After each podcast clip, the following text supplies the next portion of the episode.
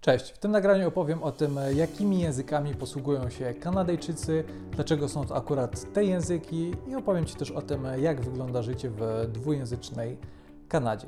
Zacznę od takiego krótkiego wstępu historycznego. Jeżeli historia Cię nie interesuje, to możesz sobie kawałek e, przewinąć, ale uważam, że warto o tym wspomnieć, bo to, jakimi językami dzisiaj posługują się Kanadyjczycy, wynika właśnie e, z historii. Tereny dzisiejszej Kanady zostały skolonizowane przez e, Brytyjczyków i Francuzów. Jako pierwsi do Kanady, a konkretnie do Nowej Fundlandii, dotarli Francuzi Miało to miejsce e, w 1534 roku e, za sprawą e, wyprawy dowodzonej przez rzeka Cartier, francuskiego żeglarza. I to właśnie ten francuski żeglarz Jacques Cartier stworzył nazwę Kanada, która pochodzi od słowa kanata, wywodzącego się z jednego z lokalnych języków, i słowo to oznacza wieś albo osadę. W XVII wieku postępowała rozbudowa e, kolonii, nie tylko francuskich, ale również e, brytyjskich. I później w XVIII wieku dochodziło do wielu starć między Brytyjczykami i Francuzami o to, kto e, ma rządzić na terytorium dzisiejszej Kanady. Francuskojęzyczni mieszkańcy Kanady długo stawiali opór. Pod koniec XVIII wieku doszło do podziału Kanady na górną Kanadę, tak moglibyśmy to przetłumaczyć, e, która była angielskojęzyczna i na dolną Kanadę, która była francuskojęzyczna i oba te e, kraje połączyły się później w XIX wieku. Więc w zasadzie od początku swojego istnienia Kanada była e, dwujęzyczna, niezależnie od podziałów terytorialnych, i ta dwujęzyczność pozostała do dzisiaj. Kanada ma oczywiście dwa języki urzędowe, jest to angielski i e, francuski. Mówimy tutaj o całym kraju.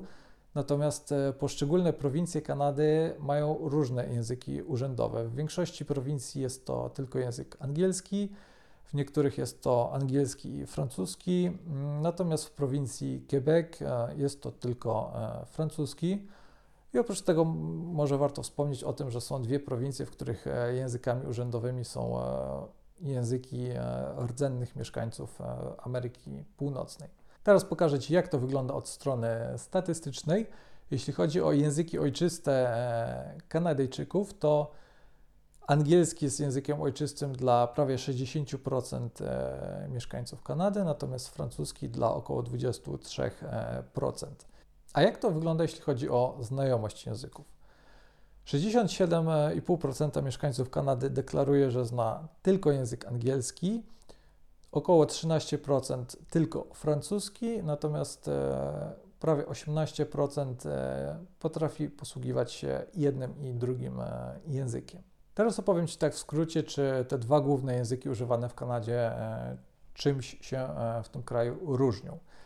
Jeśli chodzi o angielski, to jest on bardzo zbliżony do amerykańskiej wersji angielskiego, ale można tam zauważyć cechy brytyjskiego, angielskiego i amerykańskiego. Jeżeli nie jesteś native speakerem, to najprawdopodobniej e, nie zauważysz e, żadnych różnic. Wymowa jest prawie taka sama jak w amerykańskiej odmianie języka angielskiego, natomiast jeśli chodzi o pisownię niektórych słów, to tutaj e, bywa różnie i jednak częściej jest tak, że mm, używa się pisowni e, brytyjskiej, mimo że te słowa są wymawiane e, tak, jak wymawiają je Amerykanie. Język francuski używany w Kanadzie różni się od tego, którym posługują się na co dzień na przykład Francuzi. Wymowa jest trochę inna i można to bardzo łatwo usłyszeć. Może to sprawiać e, problemy osobom, które się uczą tego języka, być może nawet również samym Francuzom. Pamiętam, że kilka lat temu oglądałem e, film kanadyjski, którego akcja rozgrywała się w e, Quebecu, czyli we francuskojęzycznej prowincji Kanady i tam w zasadzie wszyscy aktorzy byli Kanadyjczykami, którzy posługiwali się językiem francuskim i był tam tylko jeden Francuz, E, który mówił takim francuskim, jakim mówi się we Francji. I e, w zasadzie jego kwestie rozumiałem w 100%, natomiast kiedy wypowiadali się inni aktorzy, miałem bardzo duże problemy z tym, żeby cokolwiek zrozumieć. Słownictwo również się różni, bo kanadyjska odmiana francuskiego jest e, bardziej e, archaiczna i Kanadyjczycy mają e, mniejszą skłonność do tego, żeby wprowadzać jakieś innowacje do tego języka i żeby korzystać na przykład z jakichś zapożyczeń, więc ten francuski, którym dzisiaj posługują się Kanadyjczycy w Quebecu, na pewno dużo bardziej e, przypomina ten francuski e, z czasów kolonizacji niż, e, niż ten francuski, którym posługują się dzisiaj Francuzi. Żeby to lepiej zobrazować osobom, które chociaż trochę znają francuski, pokażę teraz taką krótką próbkę kanadyjskiego francuskiego. Bien, c'est sûr qu'on travaillait déjà en amont depuis un bout de temps parce qu'on voyait certaines situations se développer. On ne peut pas prévoir exactement certaines choses, mais c'est de, de se préparer euh, pour certaines situations, puis on a agi en conséquence en ce sens-là. je tiens à rassurer les Québécois, oui, il y a des impacts, évidemment, dans l'économie d'une situation comme ça, mais le portefeuille est en santé, puis on n'a pas une situation où est-ce qu'on perd des, des, millions, des milliards de dollars ouais. aujourd'hui. Spójrzmy teraz, jak to wygląda na mapie.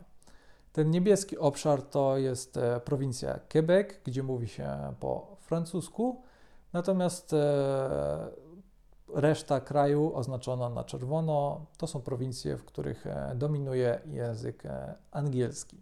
Myślę, że warto jeszcze krótko wspomnieć o językach używanych przez rdzennych mieszkańców Ameryki Północnej, którzy stanowią mniej niż 1% całej populacji. Te języki są używane głównie na północy kraju, dzielą się na 12 grup i szacuje się, że jest ich około 65. Są to języki zagrożone wyginięciem. Nie wiem, czy można tak powiedzieć w przypadku języka, no ale powiedzmy, że tak. E, najbardziej e, znanym przykładem e, takiego języka jest e, język Cree, którym posługuje się około 50 tysięcy mieszkańców tego kraju i który e, wygląda w ten sposób. Możemy jeszcze wspomnieć o języku polskim, którym według statystyk posługuje się w Kanadzie 0,5% mieszkańców, czyli około 180 e, e, tysięcy. W Kanadzie została uchwalona specjalna ustawa dotycząca dwujęzyczności, która ma zapewnić, że wszystkie instytucje państwowe będą funkcjonować w obu językach. Jeżeli na przykład jakaś instytucja państwowa publikuje jakieś dokumenty, to musi to zrobić w obu językach urzędowych i jeżeli dla przykładu jakiś Kanadyjczyk pójdzie do jakiegoś urzędu państwowego, to tam e, może sobie zażyczyć, żeby go obsłużono na przykład po francusku i, i ma do tego prawo, bo wszystkie instytucje państwowe funkcjonują w obu językach. Warto również wspomnieć o tym, że e, w Kanadzie istnieje coś takiego jak e, Commissioner of Official Languages, jest to taka osoba, która jest wybierana na kilkuletnią kadencję. Zadaniem takiej osoby jest e, dbanie o równy status francuskiego i angielskiego w, w rządzie i w różnych instytucjach państwowych oraz dbanie o równowagę obu języków w całym kraju. Jeżeli interesuje Cię to, jak wygląda życie w innych wielojęzycznych krajach, to możesz zerknąć na poprzednie odcinki, które nagrałem. Mówiłem e, kiedyś o, o Malcie, o Belgii, o Szwajcarii. Dzisiaj przyszedł czas na Kanadę. Myślę, że w przyszłości e, również e, zajmiemy się innymi krajami wielojęzycznymi.